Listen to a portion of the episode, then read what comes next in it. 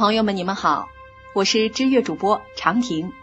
今天我们知乐古典音乐将为大家讲述的是理查施特劳斯的贡献。瓦格纳综合症强烈的影响着音乐戏剧，在德语系国家尤为突出。不过，在慕尼黑出生的理查施特劳斯却找到了一条回归之路。他不仅回避了瓦格纳的影响，最后。甚至还超越了前者。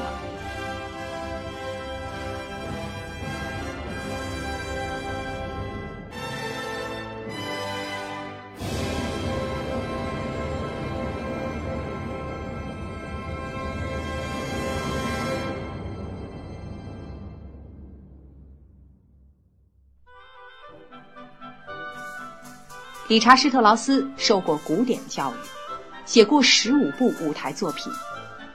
他不仅是个指挥家，也是个懂得剧院实务的人。瓦格纳信徒们会很自然地期望歌剧脚本具有超高的文学价值。施特劳斯在1905年首演的《莎乐美》，1909年的《艾莱克特拉》，分别是王尔德、霍夫曼施塔的创作，两者都是未经过特别的修改就搬上了音乐舞台的。可见，此时文学歌剧已经问世，音乐诠释的都是文学价值相当高的作品。这种创作在整个二十世纪占有重要地位。理查施特劳斯让编制庞大的管弦乐团承担起刻画人物心理的重任，要表达主角最隐秘的情感，精巧的和声与配器法。已接近无调性边缘，艰涩的声音与音乐象征更超越了功能性和声的限制。莎乐美与艾莱克特拉激发了此后勋伯格、贝尔格等下一代作曲家的横空出世。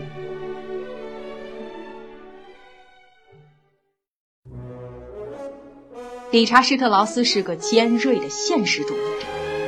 他觉得自己写作喜歌剧更适合。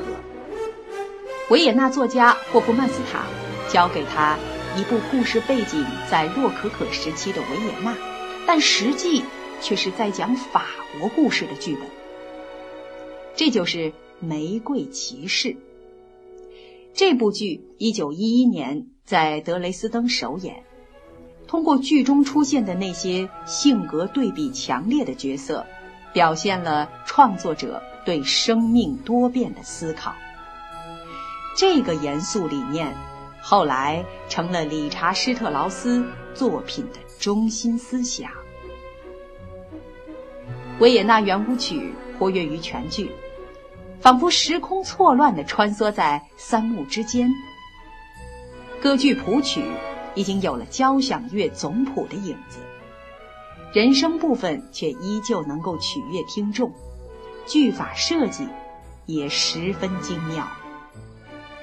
女扮男装的角色当时被认为是个怪胎，但此处又在乌大维身上再次出现。和声从无调性的边缘抽身，产生出了一种华丽，同时具有功能性的特殊声音。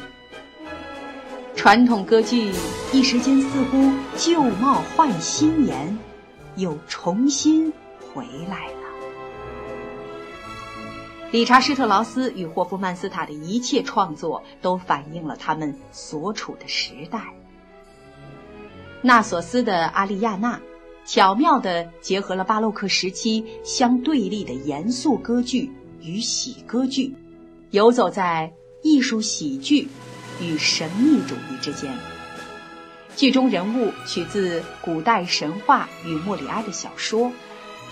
全剧要在巴洛克的布景之前巧妙演出，管弦乐团只使用了三十七位团员，花腔的角色也相当高难度。理查施特劳斯不是唯一利用喜歌剧来对抗瓦格纳的作曲家。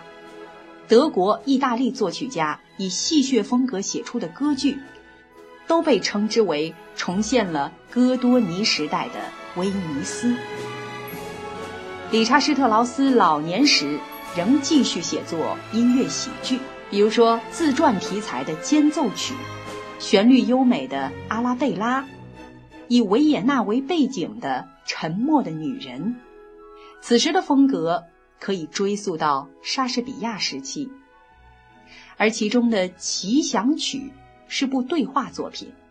这部作品的学术目的是在讨论文字与音乐。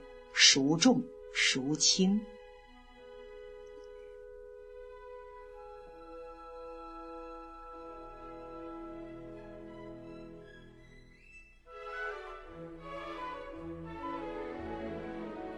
理查施特劳斯自认为《没有影子的女人》是他最重要的作品。这是一部神秘歌剧，布景具东方色彩，是依据。霍夫曼斯塔的象征意义童话故事谱成的。他在埃及的海伦、达芙妮与达纳的爱情中回归古典主题。一九四九年，理查施特劳斯与世长辞，世界公认他是最后一个世界级的德国歌剧作曲家。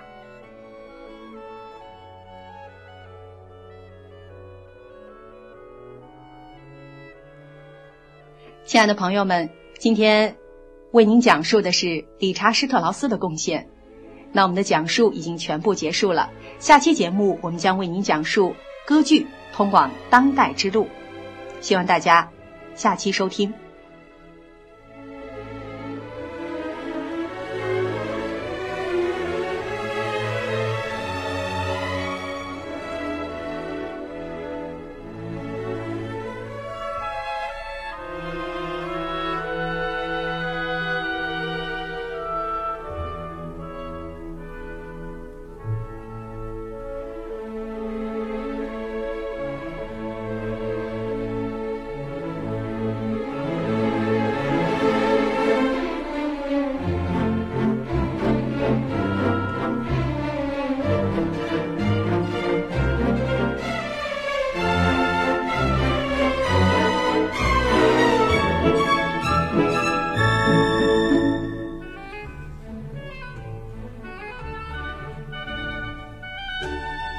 Thank you.